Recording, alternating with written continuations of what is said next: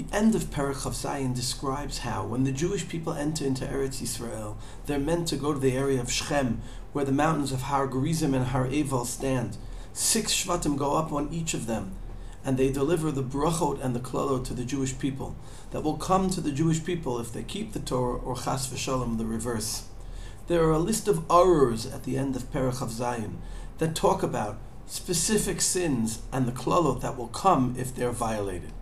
Interestingly, after specifying the list of sins, Pasuk Kaf Vav adds, Arur asher lo yokim et divrei haTorah azot, lasot otam v'amar kol am amen. Cursed is the one who is not making the Torah. Rashi says this last Arur is meant to include the whole Torah, the rest of the Torah. What do we need this broad Arur for? The Ramban has two explanations. The first is that it's important for a person to commit themselves to the full Torah. Even if there's only one part of the Torah that a person denies the need to keep, that in and of itself already brings this terrible error. Rabbi Yonah, the cousin and contemporary of the Ramban, speaks about this at length in the first Shar of Shaarei Teshuva, where he talks about the Iker Gadol of Kabbalas Ol Malchus Shemayim, which means not committing ourselves to most things, but committing ourselves to everything as a group. Naturally, sometimes people feel there are parts of Torah that maybe speak to them less. Kabbalat ol malchut Shemayim, Kabbalat Torah mitzvot means committing ourselves to the whole thing. The Ramban then quotes the Yerushalmi, which begins by asking, is there a Torah that falls? V'chiyesh Torah nofelet? It We have to raise the Torah up.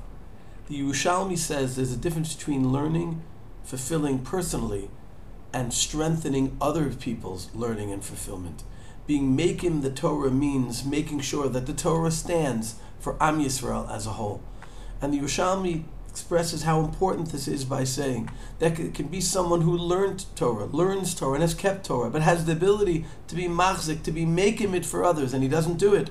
On the other hand, someone who doesn't learn and doesn't fulfill, and maybe didn't have the ability to be machzik and make him, but does it, when we go the extra mile in raising up the Torah and making sure that Torah stands for Am Yisrael. Maybe this is where the word kiyum Torah mitzvahs comes from. And we dive into Hashem every morning. Avinu averacham anamirachim rachim aleinu v'tein b'libeinu lahavin ulahaskil l'shmoa lilmod ulalamed lishmar v'lasot ulekayim. It's called divrei Talmud Torah techa b'yahava. The Torah in the beginning of Perach of Zion talks about being make him the avonim. We're supposed to put up stones and write the Torah on it. That's a physical representation for our responsibility to be making mekayim the Torah and to make sure that we're doing everything we can, not just to learn and fulfill ourselves, but to make sure that Torah stands amongst the Jewish people.